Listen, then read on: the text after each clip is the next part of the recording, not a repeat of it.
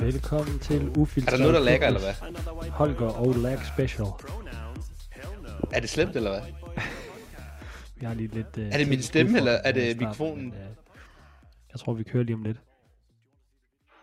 Jeg tror så ikke, der er noget, der lagger. Nu kan jeg høre dig fuldstændig. Lægger du på min? Ikke mere. Hej. Lægger jeg på din? Ikke mere. Prøv lige at svare det sekund, du hører det her. Så skal du sige noget. Jeg siger noget nu. Ja. Nu. jeg hørte det med det samme, dude. Jeg kan se på de kameraer, det passer. Okay, fint nok. Godt nok, så vi snakke. Nå, velkommen. Du, tager, du kan introen, så sætter jeg lige kamera op. Velkommen til Ufiltreret Fitness episode 55, må det snart være. Er 55. Ja, vi har jo lige kørt en masse episoder med gæster. Øhm, så nu tager vi lige en, uh, en good old Victor Holger special. No filter, godt. lots of uh, shit talk. og vi havde jo den her fantastiske konkurrence med jer alle sammen, uh, som kørte på Instagram. Øhm, og vi fandt jo en vinder af det sjoveste meme. Og jeg synes jo, det var fantastisk, at der var så mange, der havde noget at skulle have sagt til Victors øh, forbrug af at gå til frisøren hver anden uge, som folk jo synes var helt øh, tosset åbenbart. I forhold Folk til, flækkede af grin over, at jeg ikke har noget hår. Det er, sådan, det er alt det der, det er alt det der kvindeshaming, jeg har lavet, der kommer tilbage og bider mig i røven. Så lige Du pludselig, så bare hæver igen. de bare på de høje tændinger. Men altså, som jeg også forklarede nogen, der var sådan, ja, hvorfor går han til frisør hver to uger? Så sådan, det handler jo ikke om toppen. Toppen er, som den er. Det er jo fordi, det er lækkert at have en frisk fade. Det er jo faden. Det er det, du forstår. Apropos faden, jeg så Sevan i dag. Min frisør, han ligner seriøst Sevan på en fucking prik. Selv Astrid råbte på gaden. Vi kom cyklerne. Så var bare, Sevan! Fordi han stod der. Det altså, kan du stadig ikke se mig? Hvor er mit kamera henne? Nej, der er ikke noget kamera. Jeg snakker bare til en blank screen. What Sådan er det. Jamen, hvad hedder det? Jeg er stadig helt på høj over, at vi havde så meget respons på den der meme-konkurrence, og det, det gør jo også bare, at vi helt sikkert i fremtiden kommer til at, øh, at køre noget af det. Ja, øh, det var en, altså en konkurrence sjovt, jeg lignende det igen. Altså, det var så, så fedt, I gad at deltage alle sammen, og øh, kan du huske, hvad, ham der vandt, eller hende der vandt, hvem var det? Det var Mathias hedder han. Det var Så ham, Mathias. Skal vi sige lige for hele navnet, eller hvad? Nej, nej, han kan bare, øh, kan han ikke lægge et billede op på Instagram, når han har taget sit nye fedt på fra øh, bare en, og så tagger sig eller noget. Jo, det var fandme sjovt. Jeg må også sige til folk, super grineren, I sendte så mange memes. Jeg var altså stadig flad af grin. Og sorry, hvis det blev lidt rodet, og folk, der måske er ked af, at deres ikke blev featured, men vi må tage en executive decision og vælge 30, og det var ikke nødvendigvis de 30 bedste, men bare lige 30, sådan, der var sjove for hoften, og så lagde vi dem op. Ellers så blev det simpelthen for uoverskueligt. Altså, jeg vidste ikke, hvordan vi ellers skulle gøre det. Nej, Men, og så, kan øh, man, og så der kan folk selvfølgelig sige, "Ej, øh, jeg, det, var ikke, det var ikke fuldstændig tilfældigt, eller det var ikke dit eller dat, eller sådan. Det var fucking tilfældigt, fordi det var så rodet det hele, og det, det væltede ind med memes, og altså, jeg vil sige, og jeg vil også sige, du sendte alligevel, jeg ved ikke, hvor mange hundrede du sendte til mig, og så blev vi enige om dem, der vi lavede op, fordi at de var jo også bare fucking griner. Og så Ja. øh, har folket jo talt. Men jeg vil Så- sige, og det er ikke for at være ikke selvkritisk, men jeg forstår ikke, hvordan den der vandt. Altså, så sjov var den da heller ikke, var den? Der var der sgu da andre, der var fucking grineren i forhold Altså, til var det den der med dig, der var tyk, når Astrid var væk, og, eller når hun kom tilbage? Altså, den der vandt, det var Jason Statham, der tog til frisøren hver uge. Okay, den var fucking sjov, jo. Nå, var den det? Ja, okay, altså... Men jeg synes også, den der, den med din, øh, din sko, du skulle spraymale. Jeg ved ikke, jeg ved ikke, hvem der har sendt den, men inde i mit hoved, så er jeg bare sådan, det må være Eskild, du træner med, der sendte den. ja, den var faktisk meget god. Jeg har heller ikke styr på, hvem der sendte hvad til sidst. Altså, det var okay, altså. Men tak for alle, der var med. Vi, vi kan jo lige sige også sidste uges, øh, eller næste uges konkurrence. Vi havde jo bare en. Nu er det jo så ARX, man kan vinde den her omgang. Så hvis man bruger stadig koden ufiltreret20 øh, i måneden marts, fra 1. marts til 1. april, så deltager man jo i øh, konkurrencen om at vinde 52 ruller thumbtape. Og det skulle være et års forbrug, men det er jo straight up, det er jo fucking fem års forbrug det der. Jeg har brugt den samme rulle i en måned nu. Men 52 det er, heller ikke, det er heller ikke alle træninger, du kører det til. Nej, men det er for, ja, shit. Det er altså en god shot. Så uh, ufiltreret 20, spy 20% barks, og I deltager i konkurrencen. Øhm, fuck, det er et sent podcast, vi kører alligevel. Jeg er helt, jeg er helt most. 2030. Har du bare kørt hold, eller hvad? Øh, jeg havde øh, syg kone, så jeg skulle tage holdet herhjemme. Så vi har lige lavet 21, 15, 9, 15, 21. Burpees over the bar, thrusters og pull-ups. Fucking klassiker, mand. Frankenstein. Burpees burpee. over the bar, thrusters og pull-ups. Sindssygt. Okay, Fran med burpees. Vild workout. Ja, de skulle så lave den to og to sammen, og så synkrone burpees, og så må de dele de andre ting. Men de var, altså jeg elsker bare at have, min, altså at have hold, fordi folk de sender den bare på den helt rigtige måde. Hvis man bare op i ansigtet på dem og bare sådan, på igen, og så kører de bare. Jamen, det er fandme ægte intensitet. Altså, du ved, det, kan, det der elite show, det kan nogle gange blive så fucking velovervejet. Jeg kan ikke holde det ud. Lavede du den også, eller hvad? Nej, jeg er undervist. Nå. Jeg var ægte level 1. Knees out, elbows up. Hvad? Det irriterer mig, så der ikke er noget kamera. Irriterer det ikke dig, at du ikke kan se mig? Er det fint nok?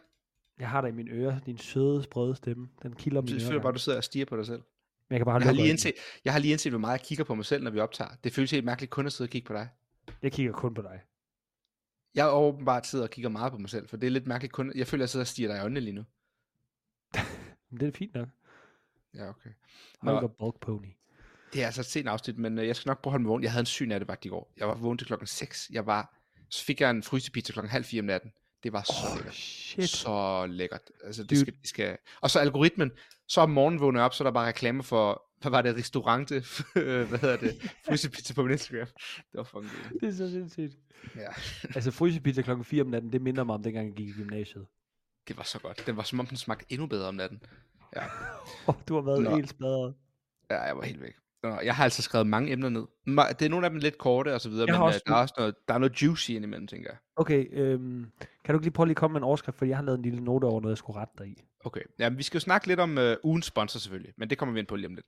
Så har jeg skrevet øh, Mal O'Brien ned. Jeg har skrevet Mal O'Brien konspirationsteori. Den tænker jeg er sjov. Så har jeg skrevet øh, Tia Claire, First Full Day of Training. Vi har lidt High Rocks. Vi har noget, mi- nogle memes. Øhm, vi har noget min mor, der hader min... Hun kan ikke lide podcast-opslagene. Lidt om det. Øh, Nå. jeg tænkte, vi lige skulle runde åben. Øhm, Ja. Jeg har et emne, der hedder træningslejr. Så har jeg Medeiros' nye podcast. Oh, øh, så har jeg nogle Aalborg haters. Så har vi øh, okay, du har en rettelse til- allerede. en rettelse til skader, og så til sidst har jeg EM i, øh, i vægtløftning. Okay, jeg vil gerne lige starte med to ting. Ja, Det er meget kort. Victor, der bor 340.000 mennesker i Aarhus. Hvad har jeg sagt? Du sagde til, til Wittesen, det er Aarhus, da hun sagde, hun havde 170 følgere eller sådan noget. Ja, 170.000 følgere. Var der ikke andre, der har lide. skrevet det til dig? Det kan Jeg vi faktisk virke- godt lige tage det der. Det er jo sådan en fejl, man laver. Det er jo, igen, I skal bare forstå ideen med det. Altså, det er mange mennesker, der hører, hvad hun siger. Det er jo ikke, fordi det er sådan Aarhus som... Men jeg beklager, hvis jeg træder nogle Aarhus over Var der nogen, der havde skrevet til dig? Nej, men der er nogen, der har skrevet med Aalborg. Nå. Jeg blev tagget i et opslag af ham der... Fuck, nu kan jeg ikke huske, hvad han hedder. Ham fra Aalborg, der har lavet det der clean kompleks på 145 kilo. Ham vi har konkurreret Øh, med før. Thomas, Lige præcis. Øhm, og så skriver han et eller andet, hvorfor, hvordan han skal blive øh, hvordan han skal lave featured kondi? på Instagram, og så har jeg skrevet sådan, til at starte med skulle du løfte lidt mere end bodyweight, og så skulle du måske lave noget kondi. Og så har jeg skrevet, stereotypen i Aalborg længe levende, et eller andet, jeg kan ikke huske det. Men jeg har skrevet Aalborg med Å, så er der en, der har skrevet til mig, og en til, så to i alt, der har skrevet Aalborg, det er med dobbelt A. Bro, Men så måtte, jeg jo gå ind og, så måtte jeg gå ind og rette dem, for så slog jeg det op i retskrivningsordbogen, og der står det med Å, så måtte jeg jo sige, det er jo ikke min skyld, I både er dårlige til grammatik og kondi i Aalborg. Men altså, anyways, det, ja, men det staves med Å. Det kan åbenbart, reg- kommunen vil have, det bliver stavet med A, men officielt må det godt staves med Aalborg. Med Å, undskyld. Men øh, så både Aarhus og Aalborg er fornærmet over, over det der. Jy- Jylland er ubesejret. Ja. Vi skal bliver altid gå op i de der Der små bliver marginaler. fandme med at løfte tungt i Aalborg. Hvad sker Det er der? Helt løf- sygt. De er bare det er crazy. boys. Det der kompleks på 145, Thomas laver, det var et power clean. Så tror jeg, han laver touch and Hang. go clean, et front squat, et jerk, og så et hang clean mere eller et eller andet. Jeg var helt målløs. Men igen, han vejer måske 100, så så imponerer det eller Men det er stadig flot. Jo, det er stadig imponerende. Men det, er jo- det er jo fordi, deres, den, den stemning, der er i deres CrossFit Center, det må være ligesom når dengang, at det var dig, Pack og Omid, der løftede sammen i IK. Ja, det må det være. Men han, bare... han, han, han skrev faktisk, at spurgte, noget, sp- han spurgte sådan, hvad skulle man gøre for at være en rigtig crossfitter?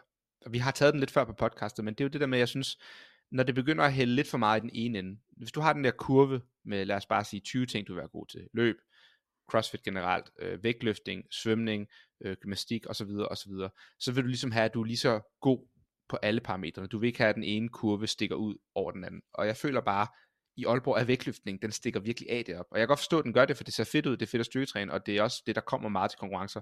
Men hvis man går til kernen med, hvad en crossfit er, så burde man jo være all around lige så god til alt, eller stræbe efter at være det i hvert fald. Mm.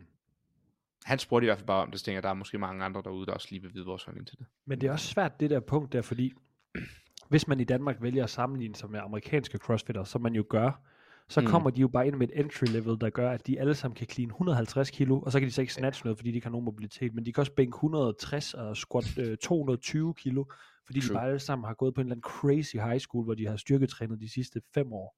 Altså, Så sammenligner man sig med dem, og så er man bare sådan, så tænker man jo i Danmark, okay, alle danskere er bare bagud på vægten med det samme. Ja, men det er vi jo også, kan man sige, men det er også bare, jeg ved ikke, det må bare ikke stikke for meget den ene, altså, Jamen, det er rigtigt. Det er jo endnu syre på pigesiden. Jeg har tænkt lidt over det med Victor Skødt, og jeg ved ikke, om det er, fordi han bare ligger meget op, men fuck, han vægtløft som aftiden. Jeg ved ikke, om Det ligger han bare op, det har vi snakket om nemlig. om. Han spurgte mig så sent som i går, skal jeg lægge Ja. ja. workout op eller løft, så skrev jeg jo bare, fordi jeg er jysk. Løft er fedt. Løft. det er det jo også. Bro, han whooper mig bare i alle workouts. Hvordan kan han max ud hver dag? Hvad foregår der? Jamen, jeg glæder Jeg mig så savner- meget til at den her sæson, den går i gang, og, vi bare skal, og jeg bare skal trutte hans horn. Altså, Jeg savner, jeg savner at være 23, det må jeg indrømme. Åh, han er bare... The days. Har så du den der video af hans hang snatch? Hvor jacked han er, og hvor stor han er blevet. Han er jo firkantet. kan du huske Ben Smiths køleskab, der der var i baggrunden? ligner dengang et køleskab. Han ligner køleskabet. Det er det, jeg siger til ham. Det er så skriver. Den her podcast, det er bare 80% mig, der bare er hyped over Victor. Hov, apropos Aalborg. Kan vi ikke lige tage den? Øhm, ugens sponsor. Jamen, vil vi gerne... Jamen, okay, nu giver det sig selv. Vi, er jo, øh, vi har været så heldige, at vi har rækket lidt ud, og de har rækket tilbage. Øh, Aalborg Sportshøjskole godt kunne tænke sig at lave et samarbejde med os, øh, hvor vi skal belyse lidt om, hvad det er, det, det vil sige at gå på en sportshøjskole, som i blandt rigtig mange ting tilbyder, at man kan blive undervist i CrossFit, og dyrke det jo som en, altså som om, at man var på elite-niveau og øh, dyrkede det mm. Som sin professionelle sport. Så kunne man det her, øh, ja, i sit sabbatår, eller enten øh, efter gymnasiet, eller øh, hvis man har brug for imellem studie eller et eller andet, så kan man jo Mm. komme op og øh, tage et sabbatår der, hvor man dyrker CrossFit every single day, og så bare giver den max gas. og det er jo det der med, det er jo ikke kun CrossFit, der er deroppe. De har, altså, vi har fået en crazy lang liste med de ting, man kan. Hvad foregår? De har crossfit, fitness, styrkeløft, vægtløftning, yoga, tennis, fodbold, cardio, sportsmassage, klatring, vandring, surfing, sygt at gå til vandring, springgymnastik, svømning, stand-up paddle, det skal jeg lade være med, tennis, kreativitet, musik, badminton og teambuilding. Jeg vil sige, nogle er, nogle er lidt federe end andre, ikke også? Du kan gå til sportsmassage, det er lidt grineren. Men, Det er faktisk altså, men det er det der med sådan, jeg ville da nogle gange ønske, at jeg havde gået på en højskole. Altså, jeg underviste øh, på Ore der, CrossFit-linjen i øh, en sommer, og da man var der, altså det er jo bare fedt, det er jo sådan noget 18 til 25, 30-årige, der bare hygger, som har brug for et, øh, et sabbatår, som du siger, eller måske de er lige blevet færdige med en uddannelse på gymnasiet eller uni, og har brug for lidt pause, inden de starter med arbejde. Og der er jo forskellige skoler, der er jo kreative skoler, der er jo sangskoler osv., og det her det er så bare en sportsskole, hvor man ligesom kan få lov til at dyrke en sport og se, om det er noget, man har lyst til, inden man måske giver sig i kast med at gøre det øh, fuldtid, hvis det er det, man vil. Mm.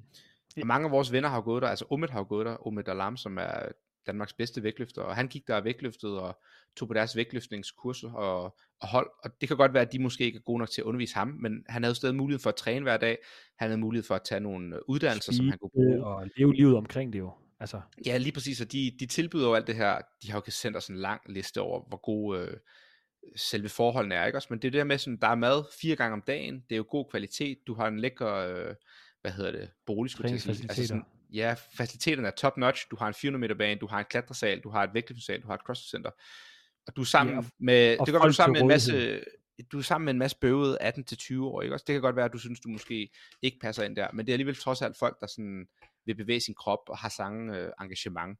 Og så kan det være, at man er forskellige steder i livet, men jeg ville da ønske, at jeg havde gjort den slags. Øh, Jeg tror, altså, jeg tror, det er gode minder. Altså, det er ligesom folk, der går på efterskolen. De elsker det jo. De snakker om det, når de er 30, hvordan det var at gå, da de var 15. Ikke også? Det er det Ja, samme det- med en højskole.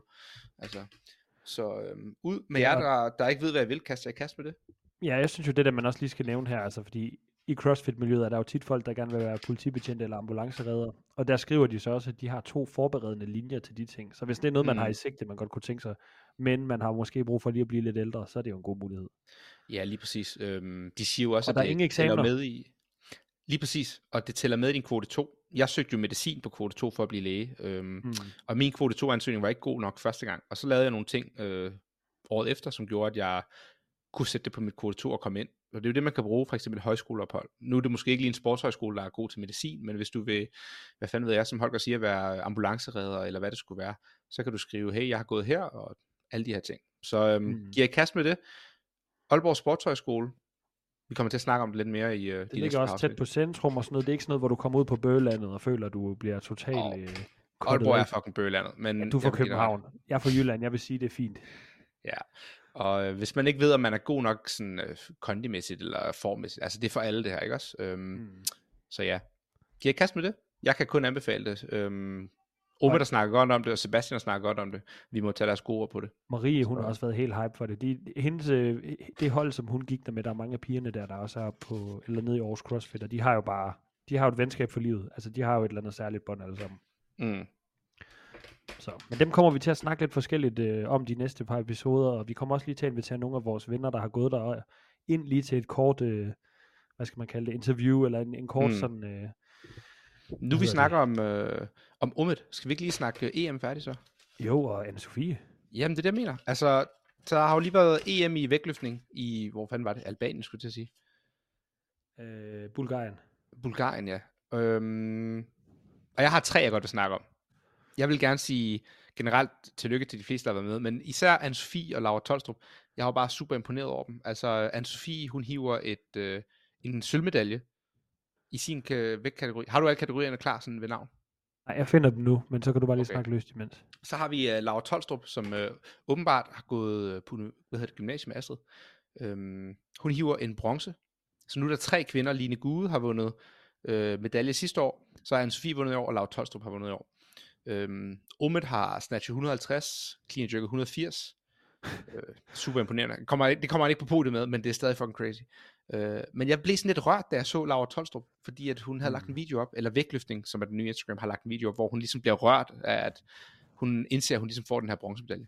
Og det var bare lidt cool, synes jeg. Øhm, skud til dem. Det er jo en hård sport. Man skal ligesom performe, når det virkelig gælder. Og det er jo mange timers træning for at få et kilo her og der. Øh, og de konkurrerer jo, hvis man skal være helt ærlig med folk, der er helt krudtet af fra alle mulige andre steder. Så det er bare en ubarmhjertig sport på mange områder. Mm. Mm. Øhm, så tillykke til øh, især de tre der. Det synes jeg fandme var imponerende. Det er også lidt fedt, at Myo bare lige coacher Anne-Sophie, så kommer der en crossfitter og flækker en sølvmedalje. Ja, og noget andet, der også er sindssygt flot, bare lige sådan øh, honorable mention, det er jo Line Gud, hun har jo været sindssygt syg, og er nu tilbage til EM. Altså, øhm, hun har jo været indlagt i lang tid, og har været igennem et længere sygdomsforløb, så det, at hun er tilbage på den store scene, det er jo altså også virkelig flot, at man kan, man kan lave et comeback som det. Det er fucking crazy. Hvad var det, hun havde bøvl med maven, eller hvordan? Ja, jeg kan ikke lige helt huske, øh, jeg tror ikke, jeg har fået sådan specifikt på, hvad det var, men øh, det var nok til, at hun har været indlagt i en længere periode. Mm. Vi kan i hvert fald se her med øh, Anne-Sophie, hun hiver 107 kilo i træk, og stød bliver det 119. det er så 107 kilo i vildt. træk. What the fuck? Det er jo crazy.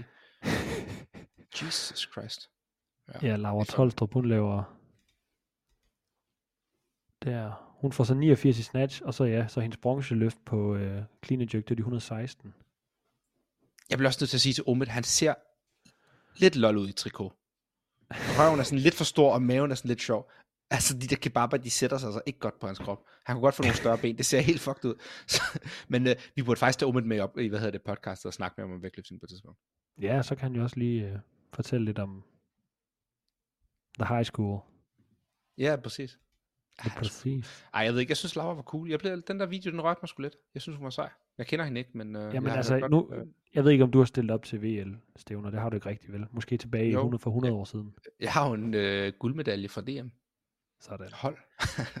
Jamen altså, så ved du jo også, altså jeg har også stillet op til Vestmesterskaber, til begynder DM. Og det, det er jo for helvede, det er, sek, det er seks chancer, du har. præcis. Og hvis du først fejler den første der, så er dit hoved ikke. Fuck, du skal altså være stærk mental. Ja, det er og, det. og altså, jeg ved ikke, altså det ved jeg ikke for at træde nogen over tæerne, men generelt set i CrossFit, så ser vi jo også bare, at pigerne nogle gange er lidt mere påvirket, end drengene er. Mm. Så at se de her præstationer på den danske kvindeside, det er jo bare nogle, det er nogle jern, jern øh, hvad hedder sådan noget, iron mind, altså, Mm. Man skal virkelig have nogle- godt. ja, det er det, så det er virkelig flot. Og Altså det er også også sygt, sådan noget, som du siger, vi har jo aldrig troet, at danskere skulle lave medaljer til sådan noget, fordi det er jo, det desværre bare har, det har jo bare et ry, der hedder at være mm. En meget øh, dopet sport. Men det kan også godt være, at øh, de her dopingkontroller for en gang skulle have begyndt at virke lidt, at Rusland ikke må være med og så videre. Øhm, jeg ved selvfølgelig ikke, om der er noget med vægtklasserne, at der, er- det kan være, at der er nogle af de lave vægtklasser, der bare løfter mere end, end Sofie og så videre, altså alle de der dernede, jeg ved det ikke, men jeg har ikke fulgt nok med i pigesiden, men jeg synes bare stadig, uanset, det er jo sindssygt flot, de her medaljer. Også fedt, at Laura sidder ved siden af Laura Horvath. Helt vildt. den video? Så sidder hun bare der, og så flækker hun lige Laura. Ja, det kan altså noget. Det kan noget. Til gengæld også vildt, at Laura kan være med. I, apropos det der med statistik, eller hvad hedder det med øhm, at være en all-around crossfitter. Der er noget fucked ved, at en vægtløfter, undskyld, en crossfitter kan stille op til vægtløftning og få medalje. Altså Ja. sådan, Laura kan være med Sofie. til EM i vægtløftning, Og Anne-Sophie kan være med til, til EM i, øh, i vægtløftning, men de kan jo ikke engang være med til, du ved, øh, begynder gymnastik nede i den lokale klub, eller til svømning. Altså sådan, der er noget fucked up med, at man er så god til vægtløftning i sport, men så dårlig til andre sport. Altså det viser bare noget om, at programmering er lidt off Ja. generelt. Øh, Men lige bare lige for at blive ved vægtløftning, ikke? Altså, nu kan jeg sige, kvindernes 71 kilos vægtklasse, så hende, der vinder, det er hende der, hvad hedder hun, hun Loredana Toma, hende der den kendte roman. Nå, ja, ja. Altså, hun er jo blevet taget for krudtigt tilbage i 2014. Altså, Ja. og så, får, så fik hun to år karantæne, og nu stiller hun op og vinder. Og ja, jeg ved godt, at man siger, at jamen, hun har aftjent sin... Øh, ja, ja, men der er jo en grund til, at hun vinder. Lige præcis. Den gider vi ikke snakke om, det vi snakket om tusind gange, mand. Ja, men spændende, øh, men lidt guld og lidt, eller lidt guld, lidt, øh, er hvad hedder metal, flot. lidt metal til, øh, til vores danske atleter. Også, Også for- Carlos der, han sætter jo, Carlos der sætter verdenskort, han, er, han har jo været 18 år i 6 år, han ligner bare en 36 år også. Altså, det giver jo ikke mening. Det er jo sådan, Der er altså også ja. nogle af de der Østblok-lande der, hvor så siger de, at de har en eller anden junior, og så ser man bare sådan en mand med fuldskæg, der vejer sådan noget Det det, jeg fucking mener. 130 kilo, og man bare sådan, I har bare fusket med et eller andet. Det er så sygt. Men Nå. øhm, jeg vil faktisk rigtig gerne snakke med Omid, for jeg gad virkelig godt sådan vide, hvad det vil kræve at få en dansker med til OL. Altså, hvordan, Ja. vi skal gøre for at komme Var det ikke med noget der og med, sådan at øh, de der piger, de prøvede at gøre det i Colombia på et tidspunkt? Så stillede de Jo, op i Colombia for at kvalde, men det blev vist ikke så meget. Så det er jo noget Ej, med, at du skal vi, lave øh, point til de rigtige stævner, og det er lidt bøvlet. Ja. Men, øhm, altså noget med, nogle lande får delegeret flere atleter end andre osv. Så der er jo nogle lande, for eksempel Kina, de får kun delegeret, nu siger jeg bare tal, fire til OL, men de kunne måske godt have top 20 i top 20, altså du ved, men de må kun Ja. sende fire afsted. Så er der 16 Ja, atleter, der er virkelig gode, som ikke må få lov til at komme afsted alligevel. Så OL er jo lidt specielt på det punkt. Lige et lille Men, øh, sidespring. Dengang du boede i Kina, ikke? Ja. Trænede du så ikke, har, prøvede du så at træne sådan en Chinese weightlifting? Er det ikke noget med, at de Ja. har sådan nogle weightlifting halls bare for sådan menige mennesker, hvor det bare sådan, så er Jo. der bare random fædre, der bare cleaner 150 og sådan noget? jeg var jo også nede i sådan en, øh, en bilkælder, eller hvad hedder det, parkeringskælder, og så var der bare sådan en dør ind, så var der sådan en lille vægtløftningsgarage der, og der hende, der underviste, hun var jo tidligere OL, hun var sådan en stor madame, hun lignede sådan rigtig, du ved, når man ser de der powerhouse kinesiske kvinder, der vejer 120 kilo, altså det der, hvor stangen bøjer, hun havde jo cleanet sådan noget 188 kilo. What? 188? Ja, som dame, altså det var sådan noget, det var sådan noget tæt på 200 kilo, kan jeg huske. Det var helt crazy. Victor, er det, det, du siger noget nu, jeg ikke tror på? Det kan, prøv lige at, hvad hedder den uh, åbne klasse der? Uh, Chinese weight uh, heaviest Det kan Hvad de den? ikke, have. det kan hed- ikke passe. Heaviest clean women. Altså det tungeste er 193 nogensinde. Så det kan godt passe. 188, det er 5 kilo under, Nej, det kan jeg hvis man slet er ikke forstå. Er det mig, der siger noget helt væk? Det passer da meget godt, gør det ikke? Altså det kan godt være, det var 180 eller 175. Det var, det var nok til, at stangen, du ved, bøjer så meget, når man så billeder. Ja, Ja. Tænkte, What the hell? Og så, okay, lad os bare lige sige, hvis, hun, hvis det så er 160 hende, der hun cleanede, du så, så er det også noget sindssygt. Det er hende der, hvad hedder hun her? Jeg har, her, jeg fandt hende. Meng, 75 plus, hun snatcher 125, og hun laver 177 kilo clean and jerk. Okay, det var Nej, ikke helt, det var- det var ikke helt 182. Det er for sindssygt. 177 for en kvinde. Oh shit. Damn, det er kun sådan noget, drengene i Aalborg kan. Ja, true. Nå, jeg har øh, Mal O'Brien. Ja, Skal vi tage konspirationsteorien først? ja, kom. Mal O'Brien. Det er bare, det er også de her ting, jeg skriver de her ting ned i løbet af ugen, og når hisse mig op over det. Og nu når vi så optager, nu er jeg jo ikke hisset op længere, så jeg skal lige ind i det rigtige mood. Men det var mere det her med, øh, når man sidder på Instagram, så kommer der sådan noget barbell spin, eller morning chalk up, så har de sådan alle mulige nyheder. Og de laver bare nyheder med Mal O'Brien ret tit. Så har de lavet sådan en nyhed, Mal O'Brien will not be competing this year. Som sådan, det er jo ikke en nyhed, at du ikke stiller op. Men det er det der med, at hun har ikke konkurreret nu i to år, og vi snakker stadig om Mal O'Brien, og vi giver hende stadig mediedækning. Og jeg har det lidt sådan, hun var på podiet en gang, hun har konkurreret en gang, hun har ikke konkurreret i nogen off-season konkurrencer, hun har været ligesom med til games, måske lidt her og der til noget andet, og så har hun bare forsvundet og har ikke stillet op til noget.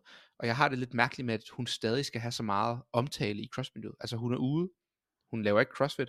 Hvorfor fylder hun så meget? Hvorfor får hun så meget mediedækning? Altså hun får mere mediedækning end Laura Horvath og Emma Lawson, der også er unge og gør det godt. Og jeg synes, det er sådan lidt mærkeligt, at vi bliver ved med at snakke om Mel O'Brien. Jeg kan ikke helt forstå det. Mm. Er du enig, eller? Jamen, jeg har en helt anden, øh, noget helt andet, jeg tænker på med hende. Men altså, jeg synes også, det er vildt det der med, at hun får så meget mediedækning. Men et eller andet sted, så kan jeg ikke helt finde ud af, om det er fordi, at man i CrossFit føler et eller andet medansvar for, at man har kørt hende over. Eller du ved sådan, er, er vi kede af det?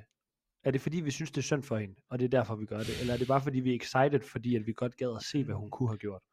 Hun, jeg tror bare, hun fik, hun var bare et eller andet sådan, hun havde noget momentum, hun var bare et eller andet, hun blev bare super anerkendt. Folk, el- jeg tror, hun var sådan America's Jeg ved det Sweetheart.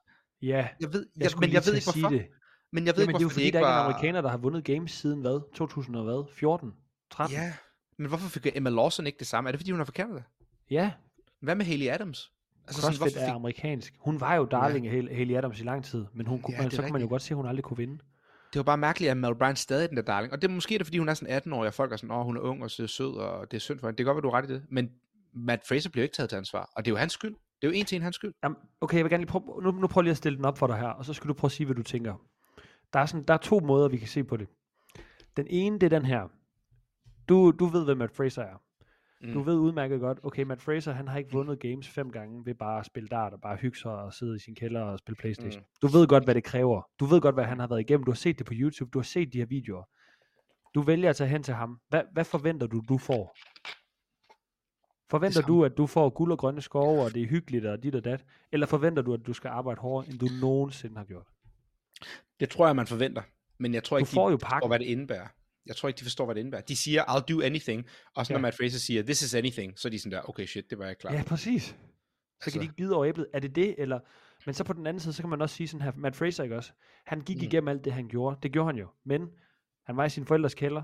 Så gik han ovenpå. Så sad han og snakkede med sin mor. Mor havde lavet mad, og mor holdt om ham. Hans kæreste Mm. kørte tværs over USA for at komme og passe på ham. Alle Mm. gjorde alt for ham. Mal O'Brien, hun var hvad? 17 år. Flytter Mm. til et andet sted. Skal træne i sådan en kæmpe gym. Bliver sat igennem det værste træning, hun nogensinde har skulle lave. Med en eller anden random dude, hun har snakket med til CrossFit Games et par gange, som bare tror, at hun kan blive den bedste nogensinde. Det er jo også helt fucked up. Hun er et barn. Ja, altså, ja, plus det der med, så har hun sådan noget, nu ved jeg det ikke, 500.000 følgere. Altså, du ved, prøv at tænke på, hvor meget shit de får, når de lægger en story op, eller et opslag, eller jeg ved ikke, altså sådan, et eller andet sted, ikke sådan, jeg, jeg, jeg synes, det er synd for hende, men jeg synes også et eller andet sted, der, okay, det er helt fucked up, men jeg synes også et eller andet sted, der er nogle forældre, der måske skulle have grebet ind. ja, men selvfølgelig, der, der er der helt sikkert noget med det. Men også det der med sådan, nu hun, hun bliver jo ældre nu, og hun er begyndt fik at helt lave de her videoer. så sur. Og vi sidder i samme trøje. Nej, hvad griner. Synd, det kan bare en. Hvad hedder det? Um, også det der med sådan, nu hun begyndt at lægge videoer op, hvor hun, øh, hun er flyttet til Hawaii, og så sådan, ah, I'm healing myself, og jeg er ved at finde mig selv igen, og jeg træner stadig hårdt, men jeg stiller ikke lige op nu, måske træner jeg i fremtiden.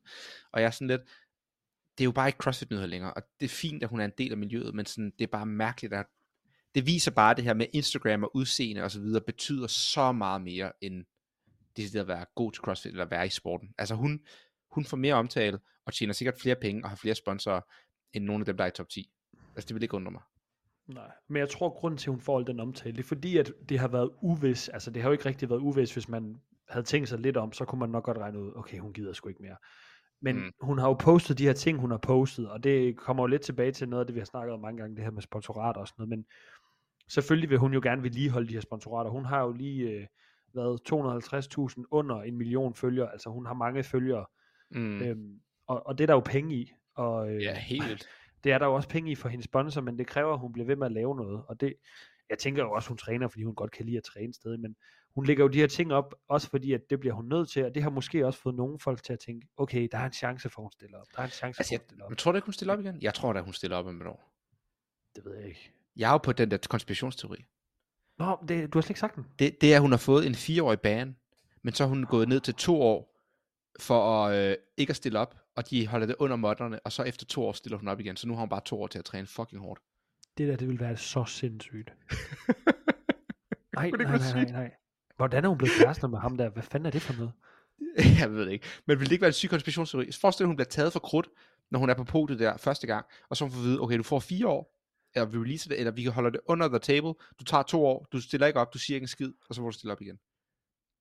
Altså, du mener uh, the, the Dan Bailey conspiracy theory.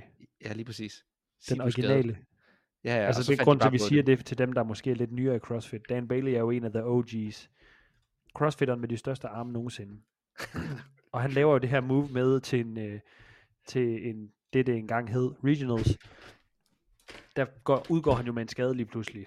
Det er også en regional, hvor der er rigtig mange, der bliver skadet. Men han udgår med en skade, og kommer ikke videre, fordi han jo ikke kan. Men dagen efter poster han, at han træner, hvor alle også tænker, Står- sådan, står "Hmm, kinda statue weird." 100. Ja. Og sådan, hvad, hvad fanden foregår der ikke? Og der, der er teorien jo så også, som Victor siger, at han har fået at vide, du fik lige en skade, du er en af vores poster boys, øh, du er på alle plakaterne, vi overgår ikke til at skulle lave alting om. Sig, at øh, du er skadet, og så kommer du ikke tilbage, øh, men øh, vi har taget dig for krudt, eller et eller andet. Ja. Men der... Jeg tror ikke på den her teori. Men det er bare noget... Men det er også det her med sådan... Det her med Mal O'Brien, sådan... Du ved, hvordan... Nu hun gået ned med depression, siger man, at hun var brændt ud og så videre. Og nu er folk glade for, at hun ligesom ved at finde sig selv. Kan du huske det der citat med, man siger sådan, det er nemmere at græde en Mercedes, end det er at græde en Ford? Altså sådan, hvis Ja. du har penge. Altså, hvilke 18-årige piger har også muligheden for at relokere hele deres liv til Hawaii og bo på et resort og bare have det lækkert? Og så sådan finde sig selv der og bruge et år. Altså, hvem har pengene til det? Det er jo også sådan, du siger, at folk synes, det er lidt synd for hende. Jo, det har det været synd, men sådan, man skal bare forstå, hvor privilegeret hun er. Hun, kom, hun, er kom, hun kommer fra penge, Mm. og hun har også selv tjent penge gennem de her sponsorater. Og nu, og nu er hun flyttet til Hawaii. Og så ser man, så har hun skrevet et post for tre dage siden, hvor hun øh, er på og træne. Finding the beauty. Og så hvis man læser kommentaren, ikke? Altså den øverste kommentar er, I'm absolutely in love with watching this journey. Your rejection of what everyone thinks you should do and following your heart to take care of yourself is the best love story I've ever seen unfold. You're inspiring me and so many women everywhere.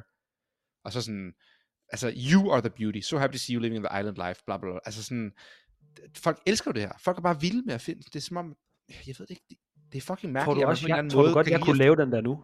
Og så bare sådan, selvom jeg aldrig har været god nok til at komme videre, men så bare lave den nu sådan, nu har jeg brug for at finde mig selv.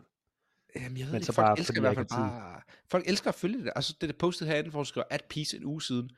Altså, hvis du går igennem, der er jo sådan noget 500 kommentarer. Best wishes, love you, I love you so much, Haley Adams, what a year. Uh, Amanda Barnhart, oh Mallory, I could not be more proud of my girl, love you so much. Annie, beautiful set, put yourself first.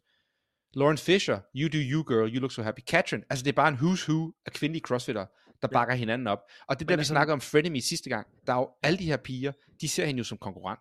Men fordi hun ikke konkurrerer nu, så er de sådan, ah, du er så god, du er så, jeg støtter dig, du er så fed, du er så nice, og så liker de hinandens opslag og sender et hjerte, og booster hinandens opslag, så algoritmen kan give dem flere likes, så de kan få flere sponsorer. Og det er bare sådan et fucking stort circle jerk. Ja. Nå. Sorry, jeg afbrød. Nej, nej, nej. Men altså, du ved, når man ser hende, man, så er det også bare sådan, det er bare en lille pige. Altså, jeg forstår jo godt, at der er mange, der sådan, hvis, prøv at tænke alle de der, der selv har børn, af de der, der følger, de tænker jo også bare sådan, åh, det er så synd for hende. Så får hun jo bare al den der kærlighed der. Men ved du hvad? Men Hun det er også sjovt, vi har jo, vi har jo for det- gode kilder, at det er jo Matt Frasers skyld. Og det samme med Jason Hopper. Jason Hopper har jo selv været ude at sige det. Det er bare lidt mærkeligt, at Mal O'Brien ikke har været ude at sige sådan, ja, det var faktisk Matt Frasers skyld. Sådan, det bliver igen også alt sammen lidt swept. Det der med, man vil godt være offentlig og vise og tjene penge på at være en offentlig person og vise sin privatliv. Men så er der nogle ting, man vælger sådan, nej, det er for privat. Ja. Men det er jo det, godt folk gerne vil høre. Altså, det er lidt en sjov dynamik. Det, det vil ja. Ja. jeg altid synes, tror jeg. Det er sygt at flytte til Hawaii. Det er så fedt nok. helt vildt. Nå, hvad hedder det? Jeg har også noget med Tia, nu er vi i gang med den kvindelige CrossFit-side. Kom, nu er vi ved at, og, og hvad hedder det, og skære Ja, grenen fuck. over, vi sidder på, bare blive ved. Ja, jeg vil sige, jeg kan faktisk godt meget godt lide Mal. Hun træner altså sygt hårdt. Jeg kan på mange punkter godt lide, at hun er så dedikeret tidligt. Så alt det her Bro. med sådan, det er jo alt det her med Instagram, jeg kan lide. Men med Ja. Tia, fuck, jeg er ved at gå ud af mit gode skin. Hun har lidt det der Matt Fraser-agtige. Nu har hun vundet så mange år i træk, at nu er hun begyndt at sådan underspille sine egne evner, eller sådan sin egen indsats for at vise, hvor god hun var. Så nu har hun lagt en video op, hun har begyndt at lave YouTube, hvor hun er sådan noget, her kan I se, hvordan det er at træne med et barn, jeg har født, bla bla bla bla. Og så hedder den her video, den seneste, der er kommet her i sæson, My first full day of training. Og den er 12 minutter lang, jeg så selvfølgelig det hele. Så sidder hun og snakker om, at nu er hun tilbage til sin første træning, og vi er så, nu når vi optager det her afsnit, en uge ude for Åben. Open starter vildt lidt om en, om en uge. Og så siger hun, this is my first real day of training. Og hun står bare sådan noget, snatcher 80 kilo og back squat, og 140 og laver en eller anden dødsworkout. Og jeg er bare sådan, det er jo fucking løgn. Det er jo ikke din første dags træning på vej tilbage i sæsonen der. Altså, hvem er det, du fucking nar? Du står der med fuld sixpack, og det der Christmas tree på dine nederlænd, når du laver pull-ups, og sådan, din delta vil eksplodere ind i kameraet, og du har veins, der bare vil gøre en sygeplejerske for helt våd i trussen. Altså, det er sådan, hvem er det, du prøver at narre med det her? Hvorfor er det, du siger, det er first day of real training? Det er jo fucking løgn. Du har jo trænet året rundt. Altså sådan, jeg forstår ikke, hvorfor de har det her behov for at lade som om, at det de gør ikke er godt nok, eller ikke bare indtil, ja, jeg træner fucking hårdt hele tiden. Det er derfor, jeg er god. Hvorfor skal det være sådan noget, ah, det er først nu, jeg begynder at træne. 10 Jamen, du kan det være, jeg gør det godt, på. Det, det er så være. Det er bare irriterende. clickbait. Jamen, åh, jeg ved det ikke. Bait. Ja, måske. Måske er det bare clickbait. Det kan godt være. Jeg savner altså lige, det var fordi, jeg, nåede ikke at sige det før med Mal O'Brien, men fuck, jeg savner altså, hun var ved James Townsend. Ham der, Ham der psykoen, der bare kan power clean 200 kilo. Det er så crazy. Det er så sygt. Han er bare en stor muskelfiber. Har du hørt en podcast med ham? Nej, aldrig. Han er sat med os likable. Fuck det, han vil være god for hende. Han er bare sådan en stor krammebams. Hvorfor var det, hun droppede ham? Hvorfor var de bare sådan der, ja, vi skal træne med uh, Fraser. Hvorfor var det så fedt? Det var jo ikke fedt. Det er jo, det er jo, det er jo, det er jo ligesom, når øh, Barcelona køber en eller anden crazy spiller. Det er jo bare en signing. Ja, det Tror du ikke det? True. true. Jeg Jeg ved vi ikke, er nødt til at få en det der, podcast med nogen, der er lidt højere op i miljøet, som kan fortælle os, om det er sådan med de der store programmer. En, der fucking tør at sige noget. Vi kunne snakke om det der træningslejr nu. Det, det har du ikke pace off, det er jo lidt træningslejr. Jeg har skrevet et punkt, der bare hedder træningslejr. Og det, det bliver inspireret af No Shortcuts, de holdt jo træningslejr den her weekend. Ja. Øhm, og det er ikke så meget myndet på No Shortcuts, det kan sådan set være hvilken som helst træningslejr. Det kan være No Shortcuts, det kan være Hard Work Pace Off, det kan være øh, Mayhem. Mayhem. Sig et navn, det kan være dem. Det er sådan set lige meget. Så der er ingen hets på nogen bestemt. Men det er det her med, der er en mærkelig fejl i deres logik. Deres logik, de her træningslejre, det er altid, hey, et individualiseret program, og ret mig, hvis jeg siger noget forkert her, men de siger altid, et individualiseret program, det er allerbedst. Du skal finde det program, der passer dig. Du skal finde den coach, der passer dig. Din kost skal passe dig. Du skal, når du øh, laver workout, så skal du ikke konkurrere med andre. Du skal være i din egen lane. Du skal være ligeglad om andre snatcher 80. Hvis du kun kan snatche 70, så skal du f- fokusere på dig selv. Du skal ikke race til konkurrencen. Du skal ikke race. Du skal sådan bare... Øh, hvis de andre cykler hurtigere, så skal du ikke cykle hurtigere bare for at følge med, hvis det betyder, at din workout bliver langsom. Du skal focus on yourself. Alt det her, ikke også? Er det ikke sådan noget, vi har hørt lidt før? Man skal fokusere på sig selv og have sit eget program. Jo, i så den træning. samme- Ja, og så til den samme er de sådan, hey, kom på vores træningslejr. Her skal vi alle sammen køre det samme program. I skal bare max ud hele tiden. Øh, vi laver det samme. Øh, I skal også ræse, I skal stress, og så skal I prøve at slå hinanden hele tiden. Og det gør vi en weekend.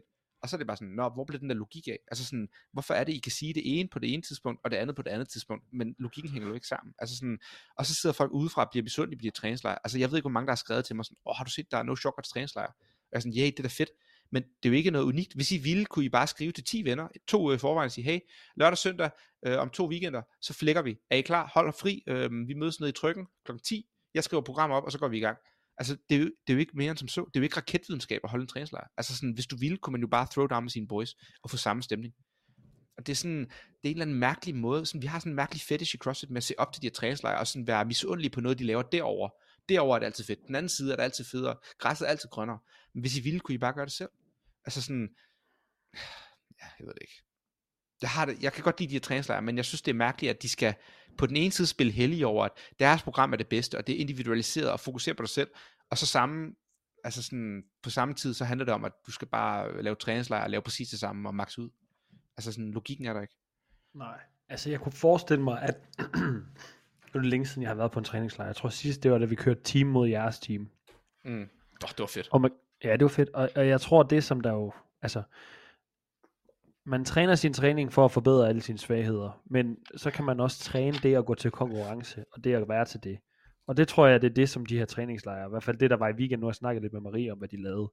Mm. Og jeg tror, det er meget sådan den der med, hvordan, øh, hvordan sikrer jeg mig, at jeg har mine rutiner, der gør, at jeg performer bedst, når jeg er til en konkurrence. Og du ved jo også godt, som vores tilgang til træning er måske lidt mindre scientific end mange programmer. Der er blandt Mm. no shortcuts, men altså, det kunne være hvilket sådan, altså, Emil han er jo også blevet rigtig scientific øh, på Apex for eksempel. Mm.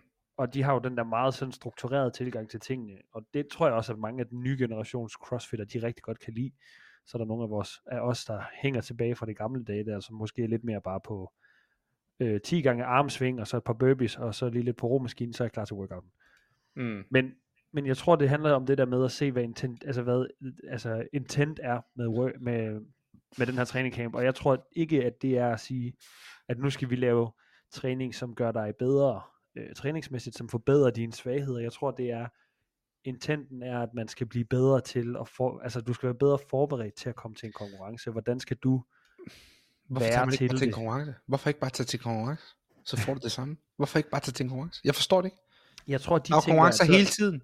Hvis du ville, kunne du bare tage det konkurrence. Altså, Ja, og, og det kan man sige, der, så kan man jo enten lære det på egen krop, og så begynde sådan at, at danne sig sine egne rutiner og indtryk og måder at agere på, når man er der. Men jeg tror, deres logik er, at man så bruger en, der har fået alle, der har lavet alle fejlene. Altså André har været afsted til konkurrencerne, og det tænker jeg også nogle af de der, jeg ved ikke, hvad de andre trænere hedder. Men hey, jeg er helt de- enig. Altså, jeg synes også, det giver mening, når du siger det. Og selvfølgelig er det det, de vil. Men det er bare mærkeligt med, at man hører dem også sige sådan noget. Uh, when you're in the off-season, you should choose one competition. Don't do too many competitions. Men så Ja. holder de på samme tid fire træningslejre på en sæson. Altså sådan, hvis det er at blive bedre til konkurrence, de laver på træningslejrene, så kan man lige så sidestille det en til en. Det er det samme som at tage til en konkurrence. Ja. Men du må ikke tage til mange konkurrencer, men du må åbenbart godt tage til mange træningslejre. Altså logikken er der bare ikke. Jeg er jo enig. Jeg synes også, man skal konkurrere så tit man kan. Så jeg er jo Ja. enig i det, de gør. Men det er bare mærkeligt, at de så skal sidde og spille hellige resten af året, og sige, at det er ikke det, man skal. Altså jeg synes jo, det, det, der, det er sjovt, det der med, det der hemmelighedsaspekt i det. Det der med, at man sådan tænker, jeg skal prøve at holde hemmeligt, hvor god jeg er, og det er måske også derfor, der er nogle af dem, der, der er meget sådan øh, i de her træningslejre, der tænker, at de ikke skal ud til konkurrence, for de skal ikke vise, hvor niveauet er. Mm. Og, og Det det, tror jeg altid, det har jeg altid tænkt sådan, at det synes jeg måske egentlig kan give en svaghed, hvis man så ikke ved, hvordan man skal bearbejde det, når man så ikke bliver nummer et til en konkurrence. Hvordan mm. Føles det så? Hvis man har gået og gejlet sig selv op i sit hoved, sådan, jeg skal ikke vise, hvor, hvor jeg ligger i forhold til de andre, så ved du heller ikke, hvor de andre ligger. Du ved ikke, hvordan du reagerer, når du står på gulvet. Og så lige pludselig. Mm. så ender du med at få en, øh, en øh, fjerdeplads til en øh, RX-konkurrence et eller andet sted i Jylland, og så tænker du bare, what have I wasted all this time? Altså, What have I, what have I done? Ja, yeah, what have I done? altså, så, men altså på den anden side, jeg har også fået fucking meget ud af de der træningslejre, vi nogle gange har kørt, men det er også lige så meget bare fordi man får lavet så fucking mange gode workouts mod nogle andre, der også er gode. Ja, Og, altså, hey, jeg kan godt lide træningslejre, det er ikke det. Jeg synes bare, det er lidt mærkeligt, det der med. Og som du siger, det er lidt hemmelighedsfuldt. Sådan, uh, vi vil ikke poste, hvad for en workout vi laver. Hvorfor Ja. ikke? altså sådan, posten for helvede. Lad mig se, hvad jeg laver. Ja. Jeg vil da så også skal jeg nok poste min tid, så kan I se, at I stadig er bedre end mig. Ja, true. Ja, nå, det var træningslejr. Hvad hedder det? Hov, vi har en rettelse for skader fra sidste afsnit. Kan du Ja, huske? Grande, han er øhm, fantastisk. Grande, Men han du skal læse det op, fordi det er alt for scientific til mig. Ej, vi gider ikke læse det op. Vi kan lige sjusse os frem til det. Øhm, Okay. Hvor var det, han skrev det? Var det på Facebook? Uh, han har sendt en messengerbesked til os, som er en rettelse på noget af det, han siger, øhm, i forbindelse med, hvad for en skade var det nu lige, det var? Jamen, jeg spørger øhm, Grante, hey, jeg har hørt, at hvis man har inflammato- sådan inflammeret led, inflammeret oh, ja. Achilles for eksempel, og øh, Holger ikke har en inflammeret Achilles, er der så højere chance for, at min Achilles bliver skadet, før hans gør. Øhm, og der har vi fået at vide førhen, at en inflammeret Achilles, eller inflammeret led, som sådan ikke er sværere end et øh, ikke-inflammeret led, så man kan lige så godt træne hårdt på det. Det gør ikke noget at være skadet. Der er ikke større chance for en akut skade, hvis du går og har en kronisk skade oveni. Og der sad vi og tænkte sådan, ah, er den nu rigtig, og så videre, og så videre. Og så har Grante læst lidt op på det. Og nu skal jeg lige se, om jeg kan finde det. Jeg fandt det her. Grante, han har så fundet nogle studier. Han har ikke gravet sådan super dybt, men han har lige fundet lidt øh, til det. Og det han sådan, som sådan kommer frem til, og øh, nu læser vi bare lige konklusionen, det er, at øh, hvis du har Victor med en restscene, og Holger med en syg scene, som makser ud med hinanden, så vil Holger kun have en øget risiko for ruptur, hvis scenen på grund af sygdom er blevet mere porøs. Men har han trænet scenens kapacitet op til at matche dens belastning, han udsætter den for, så vil den ikke være mere udsat. Så det er kun hvis scenen på en eller anden måde har taget skade af den her kroniske inflammation, altså den er blevet sværere, og han ikke har trænet den, eller undgået at træne den, og så stadig prøver at træne hårdt, at der er større chance. Så ligesom med alt andet. Så øhm, derude, I skal ikke være bange, hvis I har en lille skade. Det er ikke fordi, den skade kan give en akut større skade. Øhm, bare sådan ud det Især ikke, hvis I har trænet meget, og altså det, det er jo det, som han siger, sådan, hvis en veltrænet krop har en lille skade, så er det ikke fordi, at den lille skade kommer til at gøre, at du er mere øh, disponeret for at få en stor skade. Er det ikke sådan, det skal forstås? Lige præcis. Altså, du kan selvfølgelig godt gøre den lille skade, den større kan jo godt øh, blive sådan mere kronisk og gøre mere ondt, men det er ikke sådan, at ledet lige pludselig bare snapper midt over øh, akut. Det er det, man mener med en akut skade. Det ville være vanvittigt. Ja. Så øhm, det var lidt rettelse. Kæmpe Øh, lang øh, skriv, han laver på det. Helt vildt. Han Hvis elsker man er virkelig sit interesseret, arbejde. øh, Hvis man er interesseret i det, hvad hedder det, scientific bagved, så skriv lige en DM på ufiltreret, så skal jeg nok øh, sende, øh, øh, hvad hedder det, Studiet. studierne. Jeg har, min mor har sagt, at øh, hun, hun lytter forresten ikke til podcastet, det var egentlig sygt nok, men hun siger, at øh, de der ting, jeg skriver, hvad hedder det, beskrivelsen af podcastet, det er for langt. Jeg synes Nå. du også det? Det, øh, det ved jeg sgu ikke. Altså, det, jeg læser aldrig sådan rigtigt, hvad der står ved andre podcasts, fordi at jeg, jeg primært... Det gør jeg øh, heller ikke. Fordi jeg primært hører dem bare, fordi at jeg hører dem, eller så hører jeg dem, fordi at der står en bestemt gæst. Det kan være, at vi skal have lidt feedback for vores lyttere. Sådan, egentlig generelt, I må altid gerne komme med feedback. Jeg, jeg har jo fået at vide, at jeg snakker for hurtigt, så det prøver jeg at tænke over. Men jeg ved ikke, det kan være, at jeg bare skriver for meget lort. Min mor var bare sådan, jamen jeg gider ikke lytte til afsnittet, fordi jeg kan se, øh, den der synops er for lang, så gider jeg ikke høre det. Så var jeg bare sådan, nå, Jesus. Jag gitter inte høre det. Så nå, okay, fedt. tak mor, tak for støtten. Ja, vist. Så ja. Nå. Øhm, Ja, skriv lige, hvad I synes. Læser I det, der står, eller hører I det bare? Det er også Jeg sjovt. tror Jeg, har, nogle, jeg har et par stykker, øh, der siger sådan, at jeg hører jo ikke podcast. Så skal de spille lidt smarte sådan der. Sådan, "Jamen, jeg hører jo ikke dit podcast, Victor. Men så på en eller anden måde, så kommer de altid ind på de, de emner, vi har snakket om. Så er jeg sådan, det er jo ikke rigtigt. Jeg ved jo godt, du har hørt det. Sådan, hvorfor kan folk spille? Det er ligesom med Tia Claire. Jamen, jeg har ikke trænet hele sæsonen. Nej, jeg hører ikke dit podcast. Sådan, hvorfor lyver I om det? Altså, sådan, I kan bare sige, det er dårligt, hvis I ikke kan lide det. Det bliver jeg ikke ked af. Bare sådan, lad være med at lyve, om I lytter til det. Det, Det det synes jeg. hende, der, hende, der skrev, at hun ikke hørte det, men hun hørte det, fordi hendes kæreste hørte det. ja, det var lidt sjovt. Hvad hedder det? Um... Hyrox, har du en holdning til det? Jeg synes, det er fedt, at der er så fucking mange mennesker, Nej, der er shut the fuck mod. up.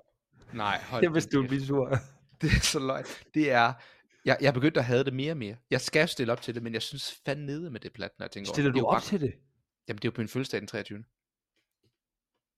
Altså, det er ikke Ja, hvad sten endnu.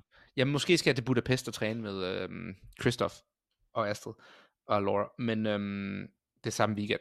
Men jeg overvejer at lave Hyrox bare for at prøve det. Men det er det der med, hvorfor skal det hedde Hyrox? Det er jo bare CrossFit. Det er jo bare CrossFit det, uden det må det jo ikke hedde. Det er vores skyld. Hvorfor, hvorfor, hvad? Man må ikke kalde det CrossFit jo. Så skal de til at betale for det.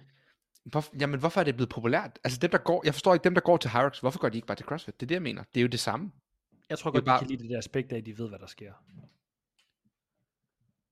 Men er det ikke stenet? Er det ikke stenet at lave det samme hver gang? Jo, altså, mig? jeg, altså jeg, jeg vil ikke gide sådan at... Jeg vil måske godt gide at lave en enkelt en, men jeg tror ikke, jeg gider sådan... Jeg vil ikke gide at konkurrere i det. Det bliver da for ensformet. Men er folk nede på havnen begyndt at træne med det? Der er folk nede i trykken, de begynder at lave sled push og uh, farmer Det er sygt, du lige nævner det i dag, fordi at i morges var der en dernede og lavede reklame for Hyrox. Altså en fra Hyrox, som kom og stillede et banner op, og så fortalte om det, fordi vi har Cardio Watt, øh, som er her torsdag morgen. Så tænkte han lige, hey, jeg kan lige... Var det plat, eller var det ikke plat? Altså, jeg har jo fulgt rimelig meget med i det, fordi at jeg elsker Hunter McIntyre. Jamen, jeg følger også med. Jeg har det bare lidt... Jeg synes, det er fedt. Det er ligesom med løbeklubberne. Jeg synes, det er fedt, folk kommer ud og løbe, men det er sådan lidt, hvorfor går I ikke bare til rigtig træning? Eller sådan, jeg ved, jeg ved det ikke. Jeg ved ikke, hvad, hvorfor, det er jo bare CrossFit. Alle dem, der Altså, jeg går til måde. de træner jo i CrossFit Center alligevel. Ja, og, og, øh, og jeg, jeg har svært, altså det er lidt svært at, at sige det her, fordi at CrossFitter har gjort det i mange år, men det der med, at Hyroxer skal sådan føle, at de er bedre, altså det har CrossFit jo gjort altid, at vi er de fedeste, vi kan gøre alt, blah, blah, blah, og være så bøvet. Det er jo lidt det, som de gør nu, de der Hyrox folk. Og der, tænker jeg altid bare sådan, jamen prøv at høre, hvis vi nu bare lige smider et clean and jerk ind øh, på 80 kilo, så whooper alle crossfitter jer. Eller et Mm. eller andet, du ved, sådan, der skal ikke særlig meget til, før at det der workout der, det bliver helt skyrt til, at de ikke kan vinde det. Ricky Gerard blev også nummer to første gang han stillede op. Ja, det er sindssygt. det er sgu jeg flot. Ved ikke, jeg ved ikke, jeg Det har det bare... Der var, Det er fordi, der var Hyrox, øh, jamen, der var Hyrox øh, event nede i Butchers, og jeg var til træning imens.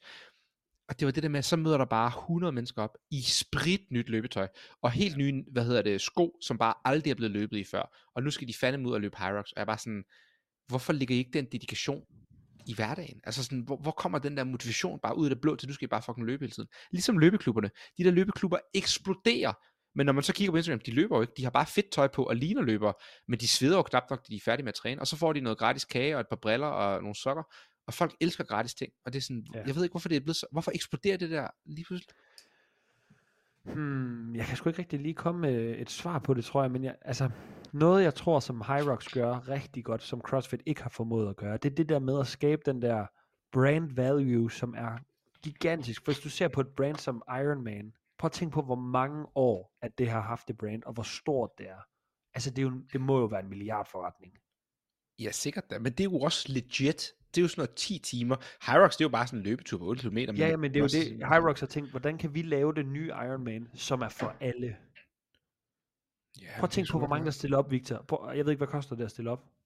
Det finder jeg lige på her. Sikkert 100 dollar eller sådan noget. 500 kroner, 700 kroner. Hyrox Copenhagen. Fordi man kan jo hurtigt lave regnestykket, hvor god forretning det der, der er. Det er jo en tysker, Ja. der har opfundet det. Jamen, de, træner de tjener jo sikkert kassen, og jeg har også hørt, at du kan købe Hyrox Affiliate, altså så kan du blive sådan et officielt gym. Men, det er latterligt. Det er latterligt. Det skal men de ikke altså, gøre. og nu siger jeg bare et tal, det er sikkert ikke rigtigt, og, men det er derhen af. Altså 90% af dem, der stiller op til Hyrox, det er jo bare folk, der træner til hverdagen i et CrossFit Center. Altså du skal jo have adgang til en slede og kettlebells og øh, en sandsæk anyways. Ellers kan du ikke lave de der ting. Så det må være crossfit, og det er jo ikke noget, du finder nede i fitness.dk. Men det er 800 bare sådan... Ja, 800 kroner, ja. Men jeg ved ikke, jeg tror, det er en facet, altså en fase. Folk kommer til at lave fem hver, og så er de sådan der, fuck det, nu er det kedeligt. Og så, altså, den der sport, den udvikler sig jo ikke. Hvem mindre de finder på noget nyt. Det er jo det gode ved CrossFit, det er bare noget nyt hele tiden. Udover at vi Altså, altid skal sige, de snatche har jo lavet noget nyt at de sådan- har lavet de der, øhm, de har lavet mixed team, herre, herre, dame, dame. Ja. De, de kategorier har de jo tilføjet, de, jeg kan ikke ved ikke, om det er sidste år eller forrige år. Mm. Men altså, det, jeg, jeg kan heller ikke se, hvordan det har udviklingspotentiale, fordi det, der, det, som de jo godt kan lide, det er jo det der med, at det er det samme event, samme distancer, Mm. øh, alle steder i verden, så på den måde, så føler de, at de kan krone en vinder, Hunter McIntyre, world record. Ja, det er også Prøv at tænke de på- kan det, men det er jo, jeg har det sådan, lidt- det er jo bare en ligegyldigt, altså jeg, jeg undrer mig, om det er sådan her, folk har det med CrossFit, men jeg er så ligeglad Ja. med de resultater. Hvis du sagde til mig, jeg er nummer 10 i verden til Hyrux, så være sådan der, who the fuck cares? Er det sådan, at folk har det, hvis du siger, at du er nummer 10 i verden til CrossFit, tror du? Det, ja, hvis de ikke er i det. Hvis du siger det til en, der er i bodybuilding, så griner de meget. Nå, du laver de der fiskepull-ups. Øh. ja, det kan selvfølgelig godt være. Altså alle andre sportsgrene. Jeg synes jo altid, at det er fucking sjovt, hvor meget folk, der laver andre sportsgrene, de synes CrossFit er latterligt. Og så når det kommer til stykket, så kan vi lave alt, de laver, bare på 80%. Jamen, det er jo det, der er fedt ved CrossFit. Det kan godt være, at folk er sådan, at CrossFit er latterligt, og du laver kæmpe pull bla bla bla. Men CrossFitterne kan bakke det op. De kan møde op til hvad som helst og gøre det rimelig godt. Altså, jo du kan det. se Laura. Laura kan stille op til EM i vægtløftning og gøre det godt. Altså, en Hyrox atlet kan ikke stille op til noget som helst og gøre det godt. De kan ikke engang stille op til fucking Hyrox og gøre det godt. Altså, forstår du, hvad jeg mener? De kan ikke engang stille Ja. op til CrossFit heller. Altså, der kan CrossFit i det mindste bakke op og være sådan der, okay, shut the fuck up, jeg har i det mindste noget fysik, jeg kan bakke op med. Hmm. Så Hyrox er jo bare latterligt. Jeg ved ikke, jeg synes, jeg er ikke fan af det. Det må jeg simpelthen sige. Fedt, at folk kommer ud og dyrker sport, men... Øh, jeg ved det ikke. De, de, dem, der, de, dem, der går til Hyrox, dyrker jo allerede sport. Du får ikke nogen nye atleter ind der. Forstår du, hvad jeg mener? Nej. Altså, det kan godt være, at du får med en løbeklub. Der får du måske folk, der ikke har dyrket så meget sport. Men Hyrox, det er jo allerede folk, der er aktive. Det, det må det være. Det er jo ikke inaktive folk, der går til Hyrox. Nej, nej, det er rigtigt nok. Det er jo meget, det er jo ligesom Ironman. Det er jo folk, der træner for det. Eller træner. Ja. Ja. Lige præcis. Ja. Ja. Nå, Så du jeg er løber af det. 8 km i en Hyrox, eller hvad? Ja, du løber en kilometer, så laver du en kilometer ro. Så løber du en kilometer, så laver du et eller andet 200 meter slæde. Så løber du en kilometer, laver en kilometer ski, løber en kilometer, 150 wallboards og så videre. Så er der otte poster. Og det er jo sådan noget slæde, der Jeg, er... jeg tror, du kommer til at gøre det godt i det. Jeg hvis ved du laver jeg, jeg, tror, Astrid ville gøre det godt, tror jeg. Helt vildt. De siger jo, det er også derfor ham der Hunter McIntyre, han gør det så godt. Han har så fucking mange kilo. Altså han kan bare holde, du skal bare holde høj vat i så lang tid, Mm. det tager at lave det. Der tager det ikke lige over en time. Jo, det passer meget. Ja, du, jeg har, hvis du er en god løber, så får du også en god skrøje. Så, Altså jeg sad jo og kiggede på, fuck, jeg gad godt prøve at lave The Norseman Ironman. hvad er det? Det er det der sindssyge Ironman op i Norge, hvor man skal svømme om natten i en eller anden fucking sø, og så skal man køre det sygeste bjergmountainbike, og så løbe et crazy marathon. What the fuck?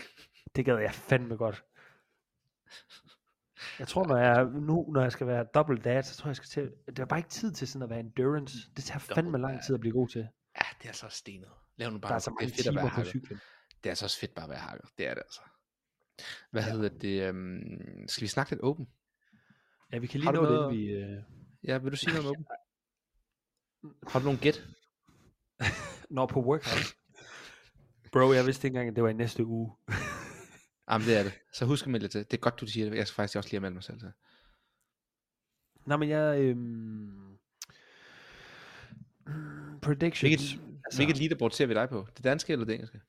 Det engelske. Legit. Ja. Mm.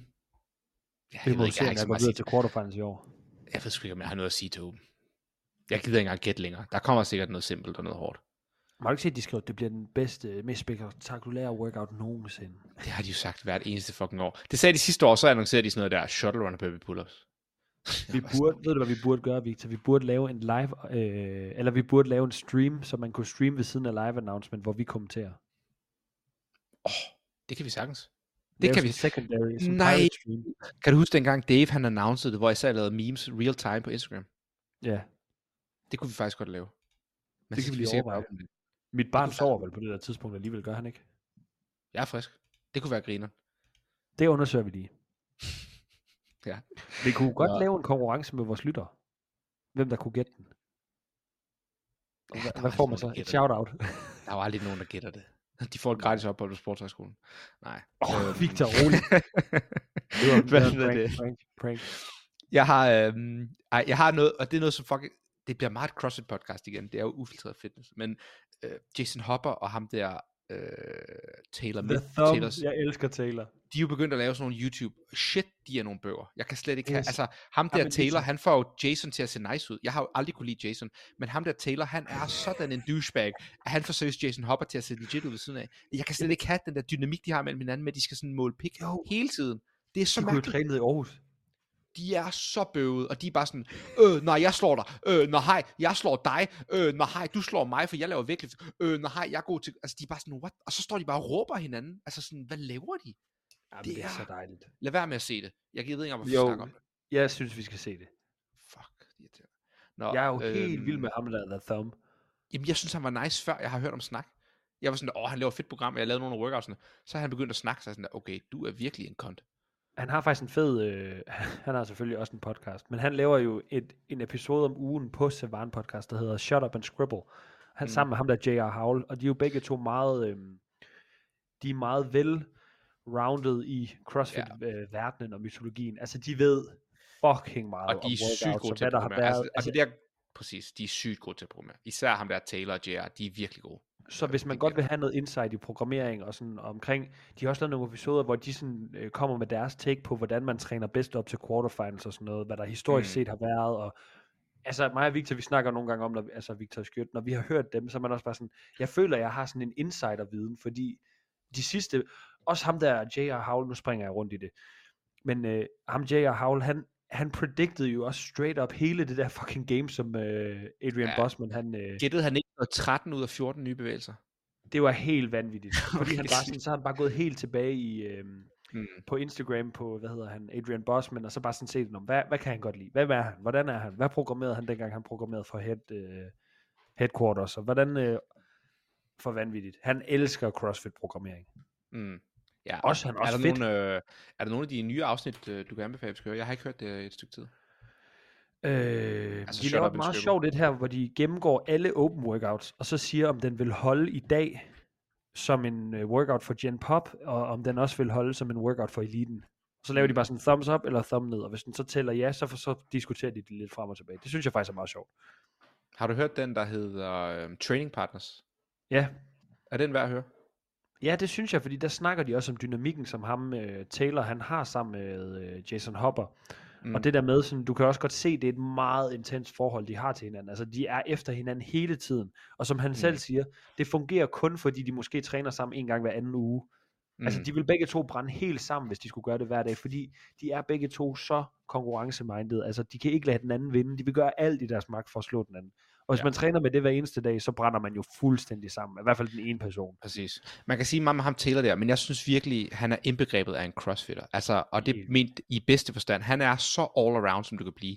Altså det jeg snakker med for eksempel i Aalborg, at de har en tendens til at løfte tungt, og det er jo bare, jeg tager bare pis på Aalborg, det er måske ikke alle, der er sådan, men han er bare så well-rounded. Så tænker man, åh, oh, han løfter tungt, men han er også bare ekstremt god til sådan noget high-skill gymnastics. Så tænker man, åh, oh, han er måske ikke så god til kondi, så er han virkelig god til alle aspekter af kondi. Han er god til sprint, han er god til lange events, han er god til mindre, så er han god til at løbe, han er også god til at sprinte, han er også god til at hoppe, så er han god til at være plyometrisk. Altså sådan, han er bare så well-rounded, og man kan se det på den måde, han bevæger sig på og programmeringen. Og det, når de så snakker programmering, har de bare virkelig, som du siger, noget insight, og det er bare nice at høre på. Øhm, det er det, jeg mener med en ægte crossfitter. Det kan godt være, at han ikke ville gøre det godt til games, eller han kan ikke engang kvalde til games, jo, fordi han har faktisk svært ved de her strength events. Men han, Øhm, ved du er- hvorfor? Men han ikke han var, jo på, han var jo på demoholdet, så vælter den der The Pig ned over ham og fucker hans knæ op. Og det er Ja, derfor, det. han ikke er, han, så har han lige blevet opereret nu for det. Ja, det er noget shit. Men det er sådan, jeg tror, han vil være god til games, men han er svært ved at Ja. komme til games. Enig. Øhm, ja. Så Shut Up and Scribble, ugens podcast, kan man og høre. Ja. Så har vi det der med Darius og Ellie, de har jo lavet et podcast nu. Shit, jeg kan ikke have Ellie Tønder. Det bliver værre og værre, jo mere jeg bruger på det. Jeg kan ikke have det. Så det kan I ikke gå ind og høre. det er ugens ikke høre podcast. Fuck. Vi tager alt omtale er god omtale. Ja, true. Nu skal alle ind og finde ud af det selv. Jeg har, hvad har vi mere? Der er det der DF Dank memes. DVF Dank. Hvad fanden er Dansk, vægtløb, Dansk Vægtløftningsforbunds memes. Der er sådan en det? Nå, ja. DV195 1945 Dank. Uh, det er det der, den der meme-profil, der er sat pis på dansk vægtløftning. Man skal være, man skal være indforstået i dansk vægtløftning, før man forstår memesene, men det er faktisk ret sjovt. Øh, Den kan man også Jeg tror, det er Jakob Panayotis, der har den. Ja, 100, det må det være. Men det Jakob er bare grineren Panasonic. ja, i hvert fald, ja, jeg synes, det er sjovt. Det minder lidt om nogle af dem, vi ligger op. Men, øhm, ja. Shit, mand. Hvad har vi mere at sige? Det Jeg har ikke mere. Klokken- er halv 10, mand. Jeg skal i seng. prøver- Jeg skal godt, det, vi laver kondi om lidt. Jamen prøv at tænke på folk, som ikke træner sådan tidligere om morgenen, de tænker bare, hvad snakker jeg om sent? Jeg skal først sove om halvanden time. Vi begge to bare sådan, fuck, jeg skal ligge i sengen nu, jeg skal have mine blue light glasses på, jeg skal have dæmpet lyset og min telefon væk. True. Jeg har mit blue light glasses på, kan jeg fortælle. Jeg skal have Men, Epsom øh, salt på mine fødder, og jeg skal ligge øh, læse en bog lige nu. Epson selv. Hvad hedder det? Skal vi optage næste uge med, se om jeg kan få Phil på, til at komme på? Phil. Let's do it, man. Alright. Fuck, jeg er spændt på, om den her podcast bliver øhm, gemt, fordi du bare sendte et eller andet random link til en eller anden Jeg håber- AI-podcast. Jeg fikser det, jeg fikser det til næste gang. Hvad hedder det? Um, tak fordi I lyttede med til Ufiltreret Fitness. Uh, dagens sponsor var Aalborg Sportshøjskole, og um, det var Holger og Victor Møller. Vi ses. Podcast. Another white boy with a podcast. Meal prep, sports bet, another white boy with a podcast. My dog once licked my balls. Do you want to see the video? It went viral.